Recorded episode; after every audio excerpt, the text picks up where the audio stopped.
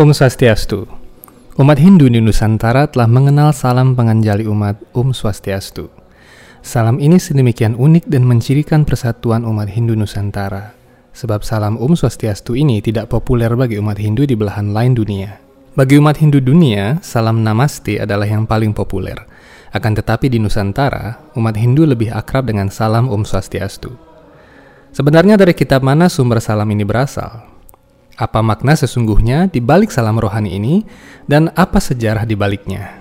Pastikan Anda temukan jawabannya hanya di episode ini.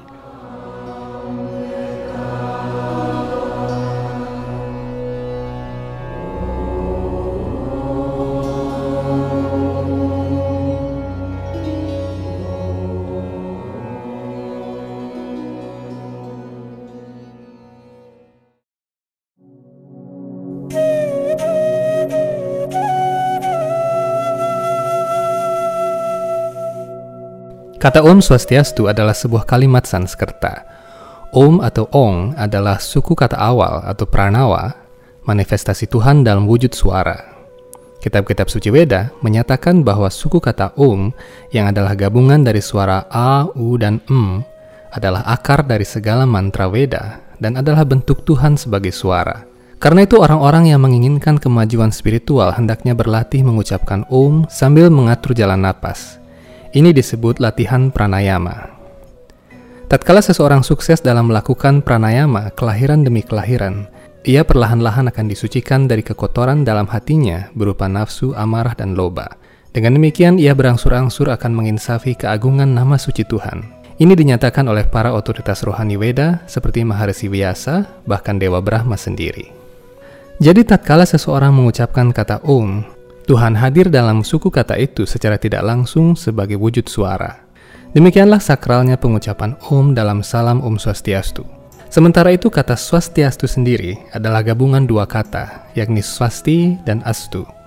Swasti berarti kemujuran atau keberuntungan, dan Astu berarti semoga. Dengan demikian kita dapat mengartikan secara harfiah bahwa Om Swastiastu berarti semoga ada kemujuran. Namun tahukah Anda bahwa salam Om Swastiastu sesungguhnya berasal dari sebuah sloka terkenal dalam kitab suci Weda? Faktanya salam sakral ini adalah bagian pembuka dari sebuah sloka indah yang bisa ditemukan dalam kitab suci Weda Bhagavata Purana atau Srimad Bhagavatam, buku kelima, bab 18, sloka 9. Sloka ini adalah doa-doa pujian yang dipanjatkan oleh Maharaja Prahlada, putra Hiranyakashipu, kepada Sri Narasingha Awatara. Nah, yang ini ada mantranya. Nanti lihat mantranya itu di internet. Semoga ada kemujuran di seluruh alam semesta, dan semoga semua orang yang iri hati menjadi damai.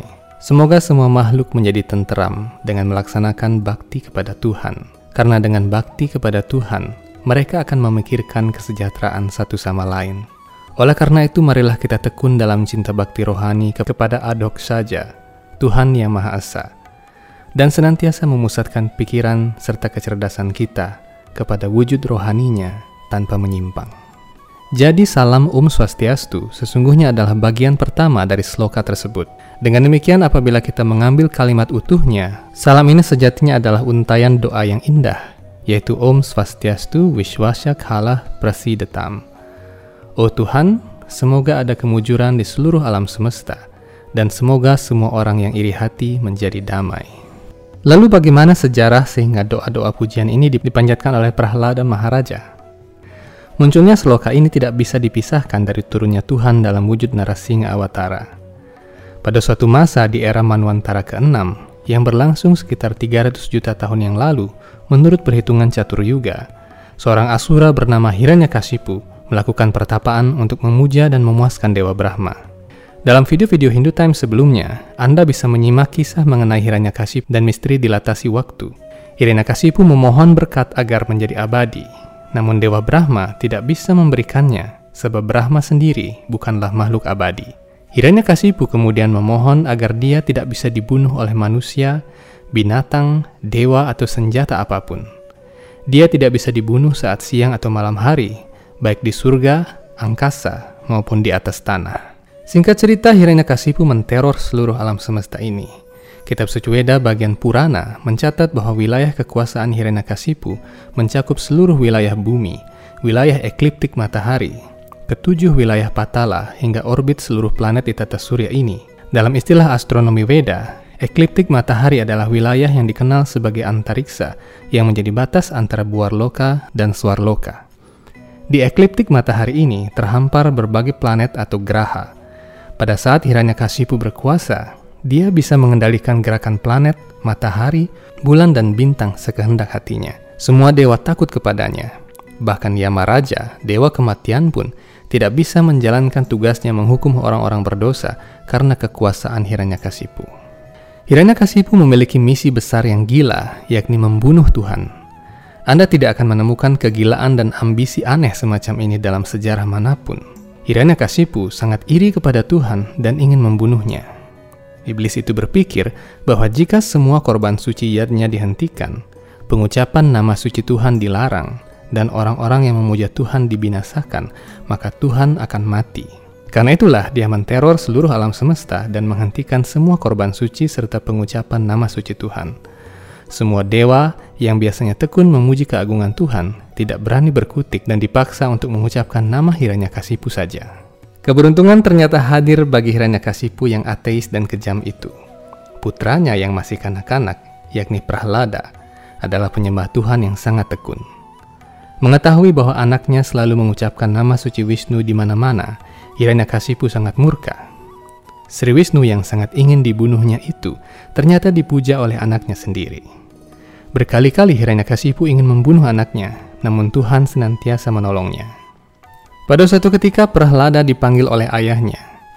Hiranyakasipu memberinya satu kesempatan terakhir. Namun Prahlada tetap berkata bahwa tidak mungkin makhluk hidup biasa bisa membunuh Tuhan, sebab Tuhan tidak bisa dibunuh dengan cara apa pun.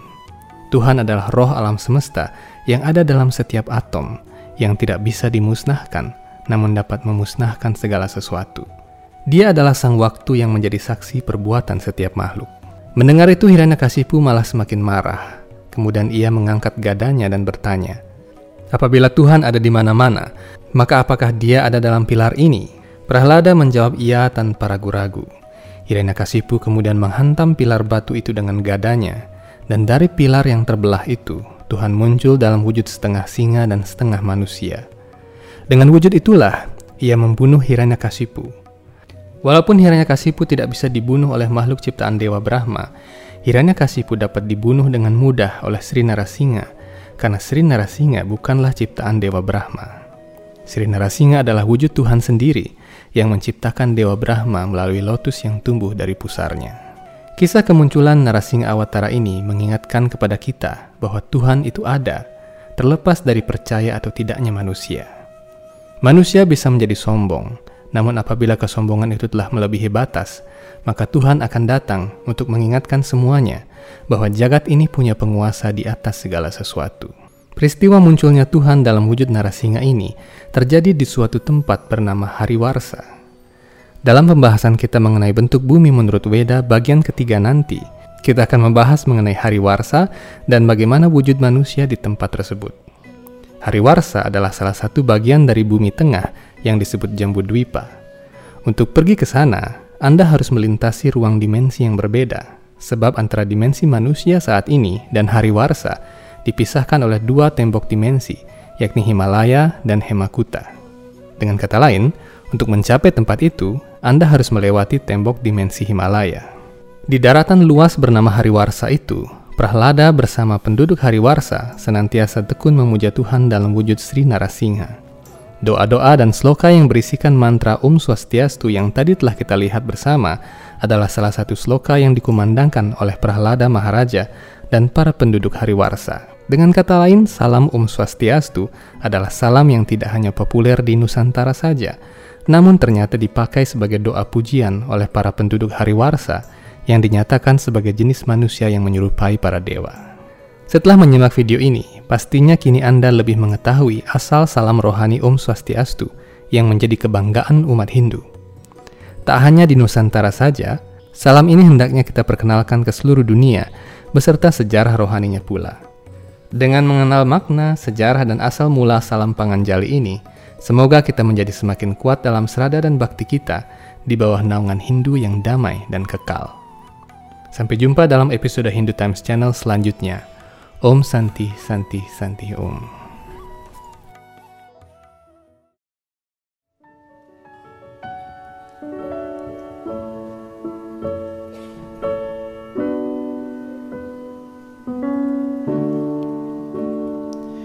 स्वस्त्यस्तु विश्वस्य कलाप्रसीदतं ध्यायन्तु भूतानि शिवा